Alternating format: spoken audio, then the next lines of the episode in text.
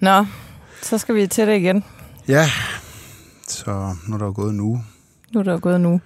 Men det gik da meget godt sidste gang. Ja, ja. Vi er her der stadig. Der er ikke nogen, der har slået hinanden ihjel. Nej. Endnu. Men vi spiller russisk roulette, så igen, med vores venskab her. Ja, det gør vi.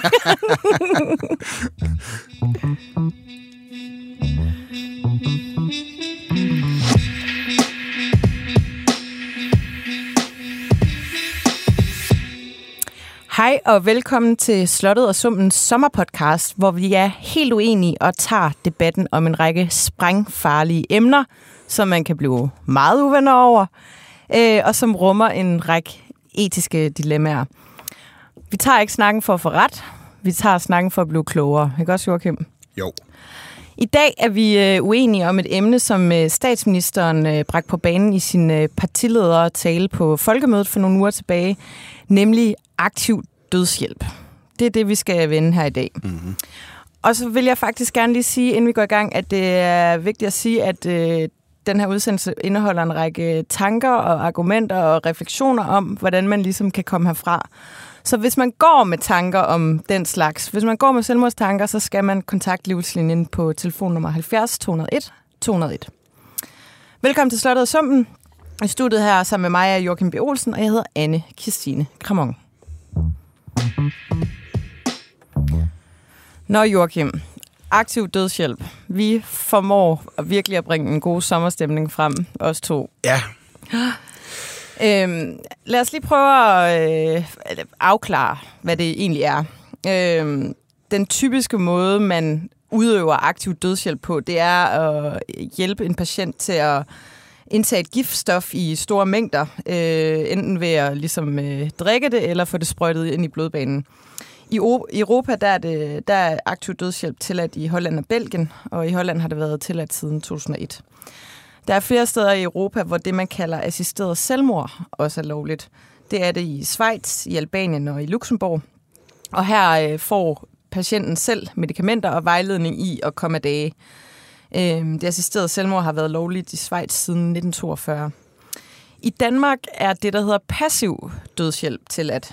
Det er udøver man ved enten at stoppe livsforlængende behandling, eller at man holder uhelbredelige syge personer smertefri ved at give så meget smertestillende medicin, at det de facto ligesom leder hen til døden. Man må gerne lindre døden.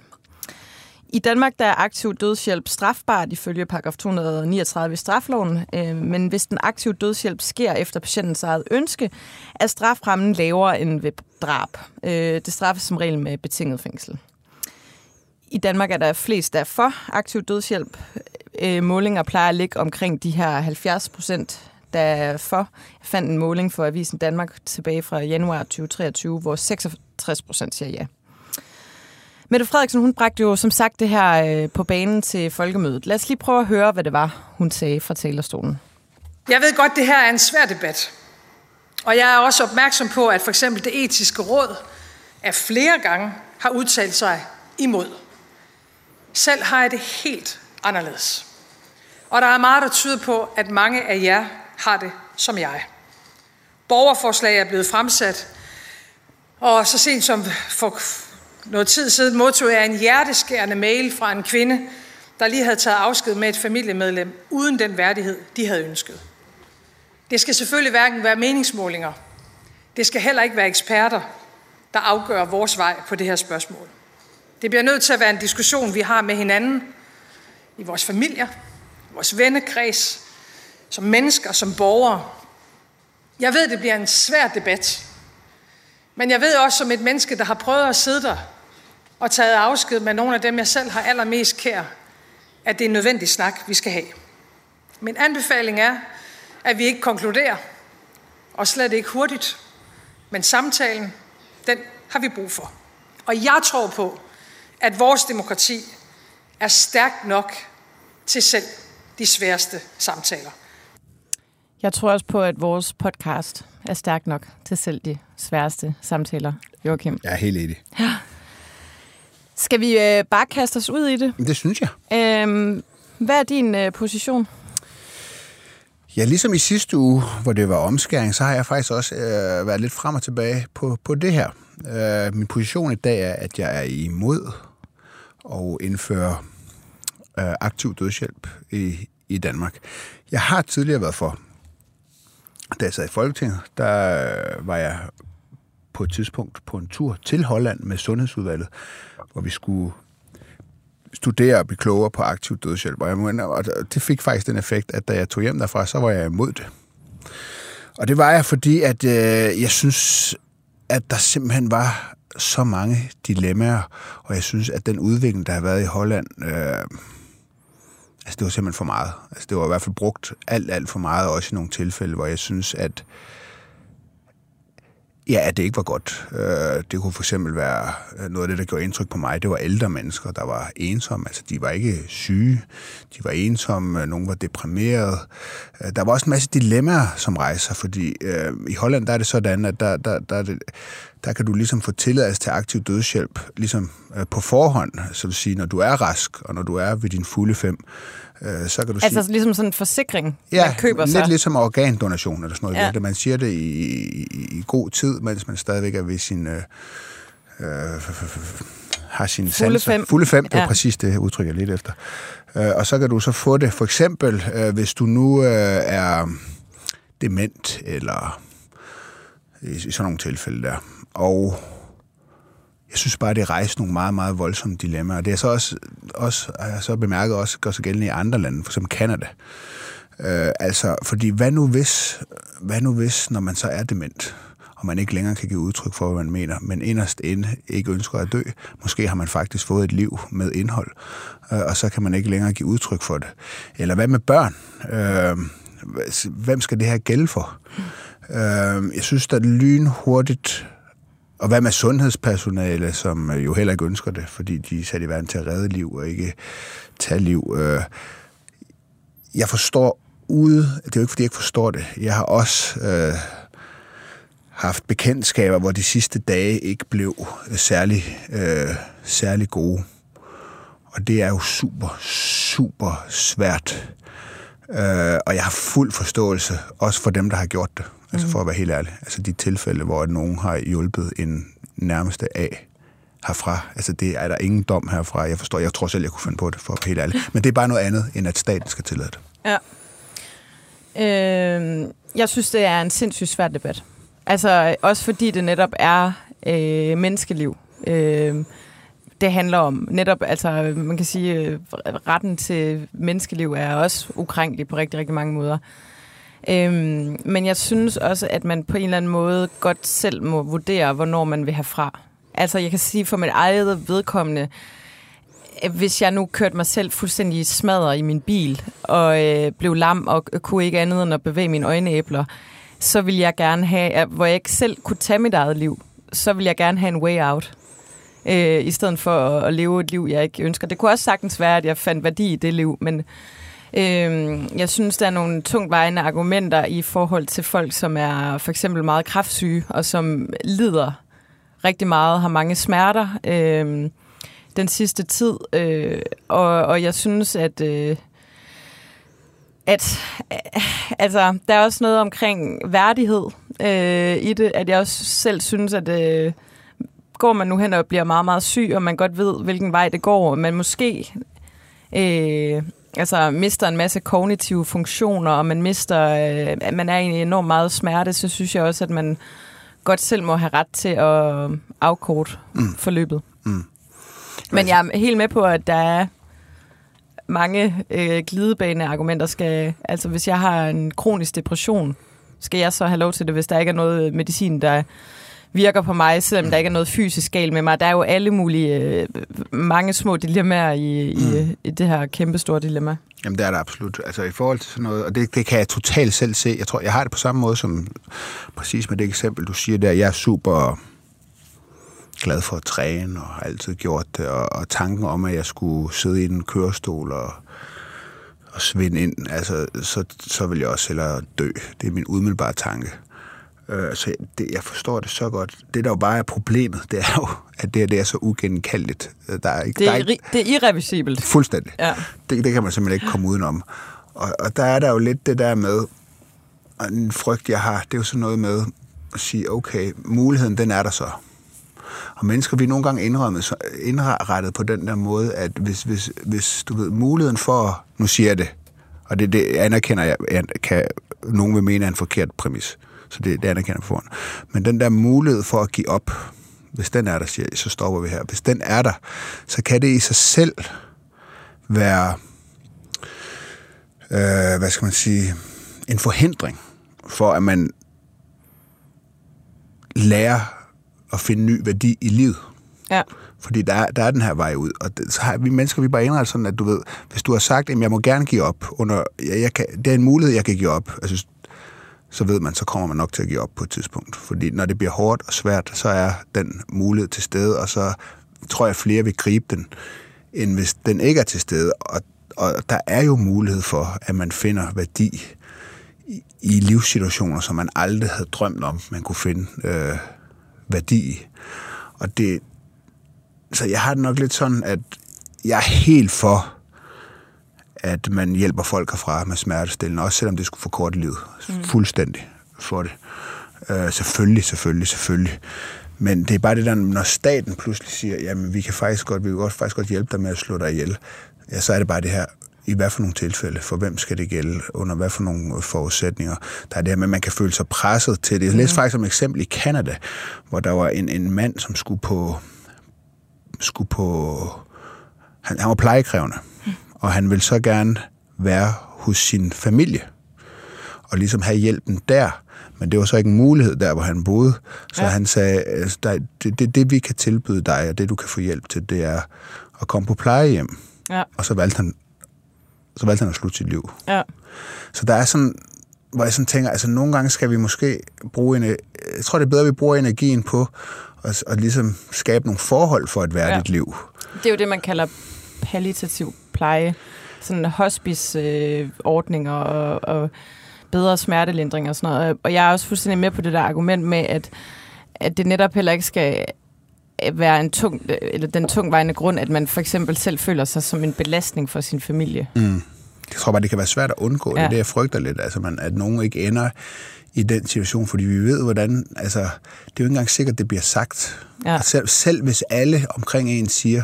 Jeg kunne faktisk forestille mig det, at alle omkring siger, nej, du er ikke nogen belastning og sådan noget. Ja. At nogen, de vil tænke, jo, men det er jeg jo. Jeg er jo en belastning. Det kan jeg jo se, jeg er. Ja. Og der er noget tab. Der er noget tab i det der, som jeg tror altså... Men for mig er det også bare sådan... Altså, da jeg så skulle forberede mig til det her... jeg kom faktisk til at græde flere gange, og det kan også godt være, at jeg gør det nu, men det er også det der med at se en, man holder meget af, som bare er enormt meget smerte, og som virkelig ikke har det godt. Ja, det er frygteligt. Det er frygteligt. Og det er jo lige meget, om det er ens bedsteforældre, eller forældre, eller barn måske også nogle gange. Altså, det må være så vederstyggeligt... Og hvor jeg bare tænker, at det der med, at i den situation kan det også bare blive en hjælp. Mm. Altså, hvorfor skal nogen gennemleve noget, der er så forfærdeligt, når man har en mulighed for at hjælpe dem? Og det er det, jeg synes, der er, hvad skal man sige, den tungvejende grund. Når der ikke er nogen vej tilbage, der er ikke noget værdi længere. Det er bare smerte og... Altså, jeg er så enig, men nu siger jeg lige noget. Jeg bliver nødt til lige at sige en ting, fordi der er måske nogen, der har bemærket, at min gode ven Mads Lundby døde for nogle uger siden. Og det er altså ikke ham, jeg taler om her. Jeg bliver bare nødt til at sige det, for at folk ikke begynder at spekulere i det. Men jeg havde en anden bekendt, som også havde et kræftforløb, og hvor de sidste uger var frygtelige. Ja. Og direkte traumatiserende for de nærmeste. Og det, sådan noget, det gør også en meget stor indtryk på mig. Og ja, så det er jo det er frygteligt. Det der bare nogle gange er, det er at, og det er måske sådan en tidsting. Altså, livet er jo frygteligt nogle gange. Jeg er også med på, at det er livets gang. Men hvis du nu er for et lille barn, for eksempel. Altså, der er no way back. Det her barn ligger bare og lider, og der skal måske gøre det i 3 uger, eller altså... Du ved, jeg forstår det. Ja. Men jeg er jo så også det forstår jeg. Men der er så også det der ting, det er også et enormt pres at sætte ens forældre eller en forældrene under for eksempel, ikke? Fordi du skulle ligesom sige Altså, hvem kan tage den beslutning? Ja. Og hvad hvis du tager en beslutning, andre så er uenige? Altså, jeg er med på, de fleste vil nok ikke dømme, men folk vil have en mening om, hvorvidt personen gjorde det rigtigt. Og det skal man også leve med som person. I dag er der ikke det at leve med. Der er smerte. Der er smertelindring. Og så er der en anden ting, hvor jeg i hvert fald tænker, og nu må folk virkelig ikke prøve, gør jeg umage for ikke at misforstå det, jeg siger nu. Fordi det kan man jo ved alting. Men hvis man går så umage for ikke at gøre det, så kan det være, det lykkes. Det kan være frygteligt at komme herfra. Mm. Og det kan være uværdigt.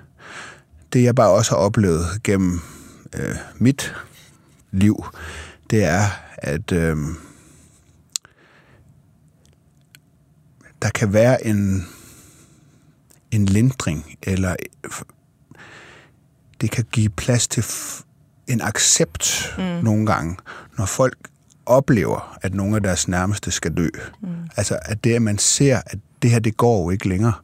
Vedkommende kan jo ikke leve længere. Mm. At det kan hjælpe med accepten af, at vedkommende skal herfra, og bearbejdelsen i det. Fordi man kan sige, brutalt som det kan være, så er det ligesom også naturligt. Altså, det er ikke altid sjovt.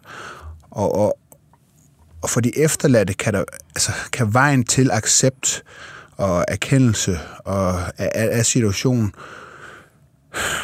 blive kortere, når man ser og indser, at der er ikke noget vej for det her menneske, det skal herfra. Ja. Og det er der også en værdi i. Og der siger jeg ikke, at jeg forstår udmærket alle argumenter, som jeg sagde. Jeg tror, hvis jeg selv var, jeg kunne godt finde på at hjælpe en herfra. Mm. Også hvis det kostede mig en straf. Det vi diskuterer, det er, om staten skal tillade det. Ja.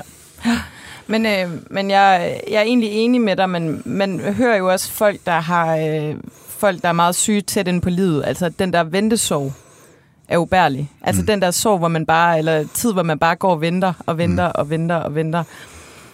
Og hvis der ligesom ikke er nogen vej tilbage, altså nogle af dem, der jo rejser til Holland for eksempel, er jo også folk, der har, neurosygdomme, altså noget ALS, for eksempel, hvor du langsomt mister dine funktioner, altså din krop står simpelthen bare langsomt af, og hvor man jo så træffer et valg om, at der er en eller anden skæringsdato, fordi man ikke ønsker det sidste forfærdelige forløb i det der.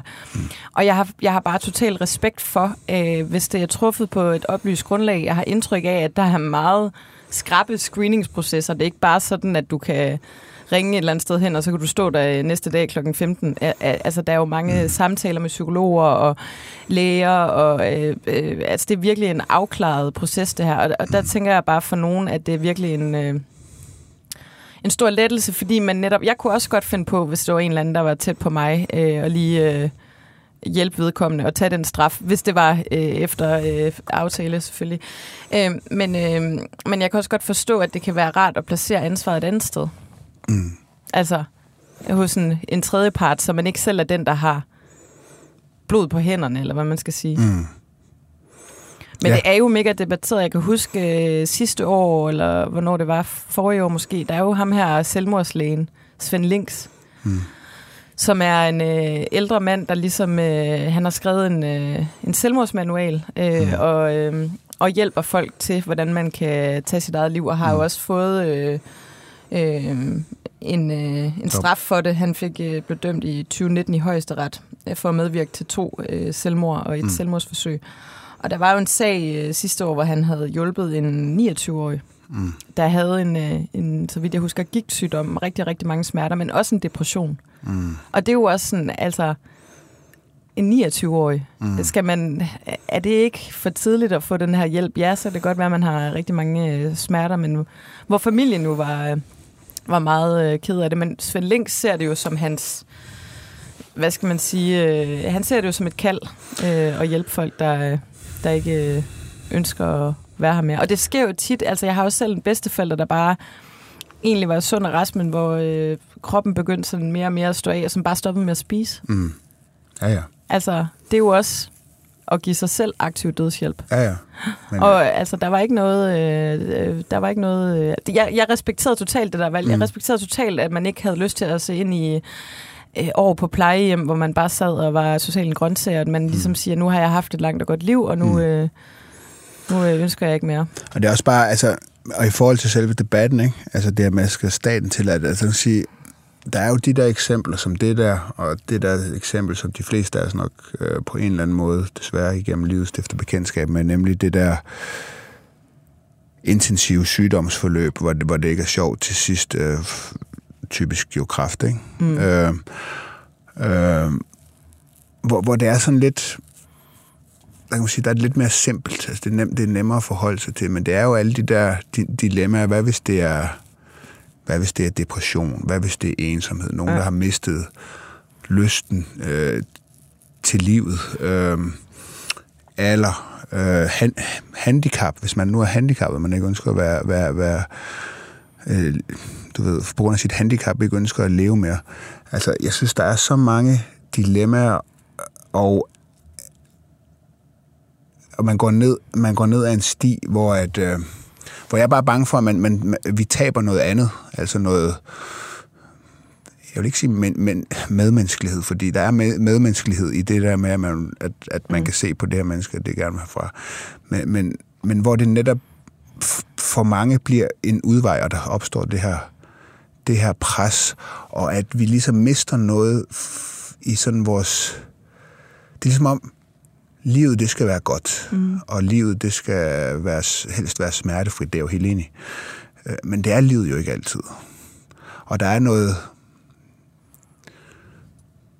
Det er jo en del af det at være menneske, og derfor... Og i hvert fald at tage sig af hinanden også, og tage af folk, der er syge. Og det er der, jeg tænker, så synes jeg, det er bedre, at vi bruger energien på at sige, hvordan får vi skabt nogle gode rammer, nogle gode liv, som samfund, ikke bare som stat, omkring mennesker, der ikke... Men det er jo også det, argumenterne går på i etisk råd, at man netop skal være udvidet de her muligheder, og have bedre ressourcer til den her palliative behandling, hvor man netop kan komme... hen på et hospice, hvor det faktisk, altså jeg synes, hver eneste gang man ser en dokumentar fra et hospice, så græder man jo både af glæde og sorg, fordi at det er også så fine steder, man kan lave, og så fint et personale, der 100% forstår, hvad det er, de har med at gøre, og kan gøre noget virkelig slemt til en meget, meget fin tid. Og det er jeg også enig i, men der er også bare nogle tilfælde, hvor jeg tænker, at der har man lov til det. Og man ser jo også nogle gange, at nogle af de mennesker, der tager imod, altså for eksempel rejser til Holland, jeg læste en reportage om, hvor Kristi Dagblad havde fulgt en mand på hans sidste rejse, men hvor han jo også sagde, jeg har overvejet at tage piller, men jeg er så bange for, at jeg så vågner jeg bare op med nyresvigt, og jeg har overvejet at kaste mig ud foran et tog, men så er der også en lokomotivfører, og sådan, altså på den måde... synes jeg, det er godt, at vi har nogen, som kan hjælpe os, så det ikke går ud over andre, eller at det går ud over en selv, når man nu er fast besluttet. Men det er jo også sådan... Jamen, det er jeg enig i. Ja. Altså, der er jo noget... altså, jeg synes jo... Altså, selvmord, den der type selvmord, synes jeg jo er frygtelig. Jeg bliver jo meget vred på mennesker, der begår selvmord. Ja. På en måde, altså, jeg synes... Det er jo svært at tage andre steder på den måde, men der, altså, selvmord er bare så utroligt tragisk, og det er jo heller ikke det, vi taler om her. Selvmord i bred forstand. Ja, det er jo bare... Man kan i hvert fald konstatere, at i alle lande, og det er det, jeg mener med, at vi tager de enkleste og lige til tilfælde, hvor de fleste af os kan forstå det. Ikke? Det er også typisk måske ressourcestærke mennesker, der kan sætte sig ind i de her emner. Og det koster også penge. Det koster 85-90.000. Ja, men der kan man også vente den om. Det der, fordi der er et argument, jeg hørte det der med at sige, at i dag er det kun folk med penge, der kan få den her mulighed. Men man kan også sige, at i det tilfælde, man havde det, så kan man sige, så ville der måske også være nogle tilfælde, hvor det så kun var folk med penge, der så kunne have, der kunne leve med sygdommen og have fået et værdigt liv med det, fordi det også krævede ressourcer. Så jeg tror ikke, man kommer til at... Altså, det løser ikke det problem, så opstår der bare et andet problem, hvor folk med ressourcer så måske kan leve med en sygdom, som folk uden ressourcer ikke vil kunne. Ja. Og så har vi det omvendte. Ja. Så har vi ligesom det omvendte problem. Ja.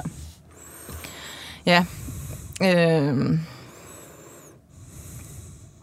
Ja. Jeg ved ikke, hvad jeg skal sige. Jamen, det er sådan en... Altså, jeg tror, min pointe, den er lidt det, at erfaring fra alle andre lande er netop det her med de enkelte tilfælde, hvor vi alle sammen kan forstå det, ikke? Med det her menneske, der måske har levet et godt liv, får et sygdomsforløb, og den sidste tid er ikke rar. Men i alle andre lande, hvor man har indført det, der er det jo bredere end det her. Det dækker andre ting, ja, nogle steder, end psykiske sygdomme, depressioner, ensomhed, ikke? Og man skal bare vide, at åbner man op for det, så kommer man også til at få alle de andre diskussioner. Ja. Så man går ligesom ned ad en sti, hvor det ikke kun kommer til at blive de enkelte tilfælde, som bliver rammet ind af sådan en lovgivning. For det er ikke sket i nogen andre lande. Mm. Og der er jeg bange for, at vi som samfund, altså hvor vi kommer ud i, at fokus vil blive flyttet fra, hvordan helt generelt som samfund skaber vi om nogle rammer om folk, der på en eller anden måde har handicaps, eller hvad det nu vil være. Mm. Altså simpelthen værdien af de der liv. Og jeg er så sindssygt bange for det der pres, der kan opstå, fordi det er et usagt pres. Mm. Det er et usagt pres. Vi kender det fra vores forældre. Altså, du ved, når man siger... Hvis de siger et eller andet, ej, jeg vil ikke være til besvær, du ved. Ja. Og lige meget, hvor meget man fortæller, om de ikke er til besvær, så vil der være en klokke inde i deres hoved, som siger, det er jo nok så lidt alligevel, ikke? Altså det der, Det er jo bare jyder. Sådan er jyder. Sådan er vi jo. Ja, præcis. Det er jo de fleste af os, ikke? Altså. Men jeg er fuldstændig med på, at hvis man åbner op for den her flanke, så åbner man op, altså så rykker man nogle normer, og så åbner man op for nogle andre diskussioner. Mm. Jeg har ikke indtryk af, at der er nogen, der mener, der er ligesom sket et skred i Holland, med at man netop også tillader det ved nogle psykiske sygdomme og sådan noget. Men jeg synes også, at der vil jeg give Mette Frederiksen ret, at i Danmark er vi også gode til at tage nogle lange og velovervejede diskussioner, hver eneste gang vi har med etiske og meget principielle spørgsmål at gøre. Det har vi også gjort med omskæring. Det er vi i gang med også at have om abort. Altså, og lige meget, hvad du gør eller åbner op for, så vil det jo altid være et, hvad skal man sige, glidebaneargument. Mm. Nå, skal man så bare slå alle med rødt hår ihjel, eller skal man bare, altså, for lige at sætte det på spidsen. Og det er jo helt klart, at der skal være en mega stram regulering af sådan noget her. Det er der ingen tvivl om, at der skal være et mange røde snore hen ad vejen, du kan trække i, hvis du fortryder i den her proces. Men jeg synes også, at det ligger også i hvad skal man sige, selvbestemmelsesretten over sit eget liv og beslutte, hvornår man vil herfra. Mm. Ja. Ja, det er nok bare ikke. Det er nok bare der, hvor jeg på en eller anden måde ikke er enig. Og jeg må indrømme, at jeg er lidt dårlig til at argumentere for det her, synes jeg selv. Det er sådan meget. Det er jo meget følelser. Der. Altså, som jeg også har sagt til dig tidligere, så er en, der gjorde meget stort indtryk på mig. Det var Thyre Frank. Hun var også mod. Det tror jeg, hun stadigvæk er aktiv dødshjælp. Og det var jo sådan ligesom baseret på hendes erfaringer fra plejesektoren, ikke? Altså det her med, hvor ofte hun havde mødt mennesker, gamle mennesker, som vitterligt var livstrætte, og som gerne ville herfra. Mm. Altså de ville gerne dø. Og så blev de sat i en situation, hvor de pludselig fik en helt anden behandling. Fik en god behandling, kom ind i nogle fællesskaber, og vitterligt livet op, og fik livsglæde. Men det er jo, et andet... Hun kan fortælle det her historie, altså, så der ikke er et øje tørt. Og det er bare sådan en... Og det er det, jeg lidt frygter, at vi så mister fokus fra. Mm. Fordi der ligesom er den her anden mulighed. Men det er jeg fuldstændig enig i, men det er jo bare heller ikke typisk gamle mennesker, man vil... udøve aktiv dødshjælp på. Altså det er jo typisk folk, der er meget, meget, meget syge af den ene eller den anden grund. Men jeg er fuldstændig enig i, at hvis man skaber nogle gode rammer, jeg er 100% på, at Thyre Franks plejehjem, der var et fantastisk sted at være, hvis man var rigtig gammel, at det var noget, der kunne give en livsgnisten tilbage. Men jeg synes bare ikke, at det er det, vi... diskuterer. Nej, men det er jeg enig med dig. Det er ikke det, vi diskuterer lige nu. Det, jeg bare siger, at det bliver, for det er gjort i alle andre lande, det bliver et tidspunkt, altså lige meget, hvor meget, når du rammer noget ind, det gælder på alle mulige områder, siger, vi starter her, så har det bare med at udvide sig, fordi så er der nogle nye grupper, hvor der vil være nogen, der vil være fortalere for det, ikke? Og så begynder man, og det er et glidebaneargument, men jeg synes virkeligheden, i hvert fald for Belgien og Holland, de vil være udvide lovgivning igen i Belgien og Holland til at også omfatte, nu tror jeg, børn under 18 og sådan noget. Mm. Men der tror jeg bare, det er vigtigt at sige, at det jo heller ikke er raske børn under 18. Nej, altså, selvfølgelig er det ikke det. Jeg kunne sagtens, har du set det der Anders Akker her for nylig, hvor han er på et børnehospice? Det er ikke, fordi der bliver udøvet aktiv dødshjælp, men der er en lille pige, som er meget, meget syg, og som har det rigtig skidt, og det satte bare virkelig nogle... Der er jo børn, der bliver mega, mega syge, og som har mega ondt, og hvor den sidste tid er sindssygt hård. Jeg mistede selv 2 venner til kræft, da jeg var en lille pige.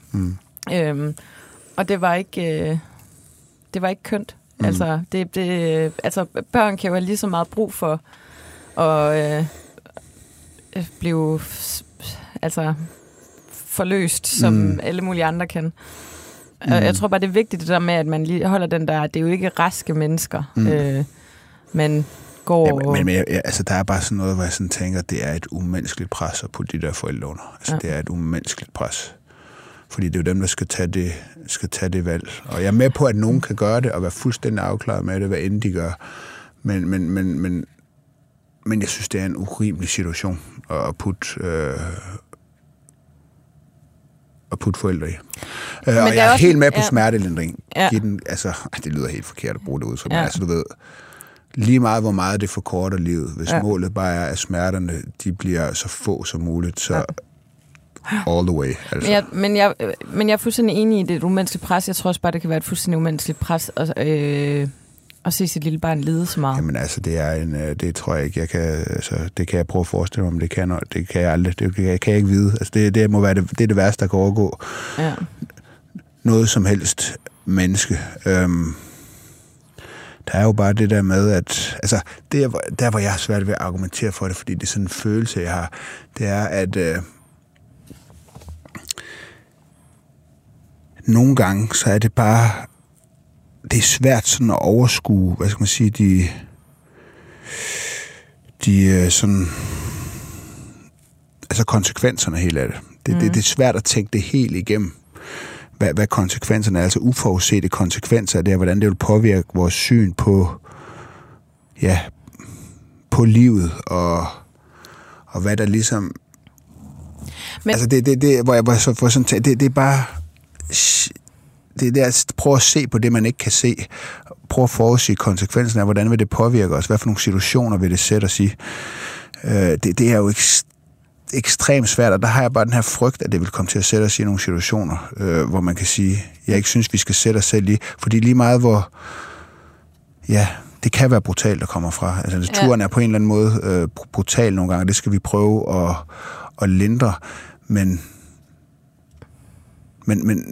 måske er der også en værdi i det, som vi ikke helt kan se. Ja, men der er også... I Vesten har vi jo det her individualistiske menneskesyn. Alle liv er fantastiske og store og skal fejres. Og, i alle mulige andre kulturer har man jo slet ikke det samme menneskesyn. Det kan også være i kulturer, hvor... Det for eksempel er normalt at miste et barn, fordi at levestandarden ikke er så høj. Der findes også kulturer, hvor at det er normalt, at de ældre i samfundet begår selvmord. For netop ikke at optage plads og være en belastning eller spiser maden. Så der er mere jamen, præcis. Så det er jo også noget med det menneskesyn, vi har, at vi tillægger det enkelte liv så ekstremt høj værdi i forhold til... Ja, også noget, tænker jeg nogle gange, hvor vi sådan får et syn på livet, som at det netop, det skal være godt. Det skal være godt, og det skal helst være... Altså, vi skal helst... Det må ikke være dårligt. Det er på en eller anden måde nederlag, hvis det er dårligt, og vores grænser for, hvad der er værdigt, måske også nogle gange, du ved... kan flytte sig. Og det på en eller anden måde er en eller anden fjernelse fra, hvad... Altså, vi fjerner os lidt fra, hvad menneskelivet også er, fordi det er også lidelse. Ja. Og det er også smerte. Ja. Og måske er der også... Og man kan komme med masser af konkrete eksempler, som jeg totalt kører ind på, hvor jeg siger, nej, selvfølgelig, det har jeg sagt, ikke? Hvor jeg totalt forstår det. Men på det helt overordnede, hvor der i det, som livet er, også nogle gange meget uperfekt, meget, meget fyldt med ubeskrivelig smerte, men det er også en del af livet, og der er en eller anden læring og en eller anden værdi i det, og en måde, vi kommer til at anskue livet på,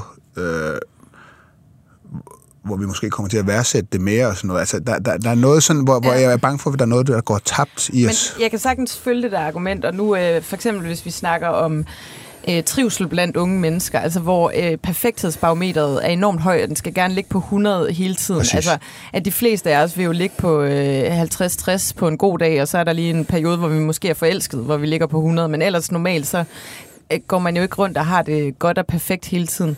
Men der er jo også omvendt, altså man lindrer jo mange ting, men når kvinder føder børn, prøver man jo også at give dem epiduraler og sådan noget, selvom man også kunne argumentere for, at det er også en del af livet at gennemgå den smerte eller sådan. Altså der er jo også mange ting, hvor vi hvor livet måske også kan blive for hårdt i forhold til den kultur og tid, vi lever i, hvor vi netop har taget en kollektiv beslutning om, at det skal ikke bare være 100% op til naturen og naturligt. Nej, det er jo helt, det er du fuldstændig ret i. Det er der jo masser af ting, vi gør, og gudskelov for det. Det er bare, at her bevæger vi os ind i noget, hvor vi på en eller anden måde så alligevel kommer i modstrid med de principper, som vi ellers har båret eller værnet om, eller hvad skal man sige, som har været fundamentet for også vores behandling i sundhedsvæsenet, altså læger skal redde liv, de skal ikke tage liv.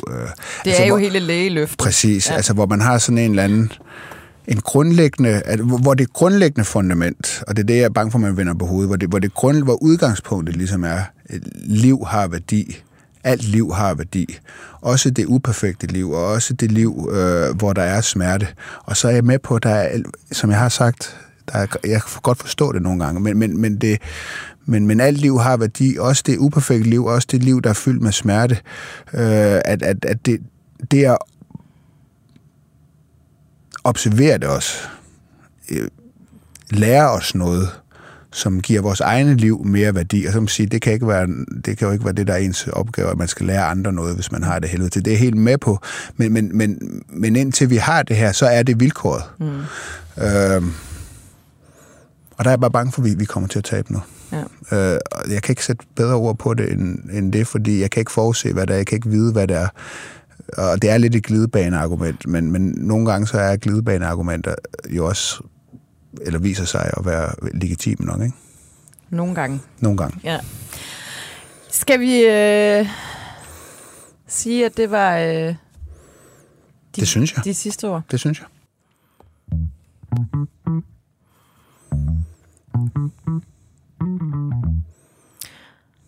Tak for snakken. Tak i lige måde, Kramong. Det var en god og velreflekteret snak. Det synes jeg også.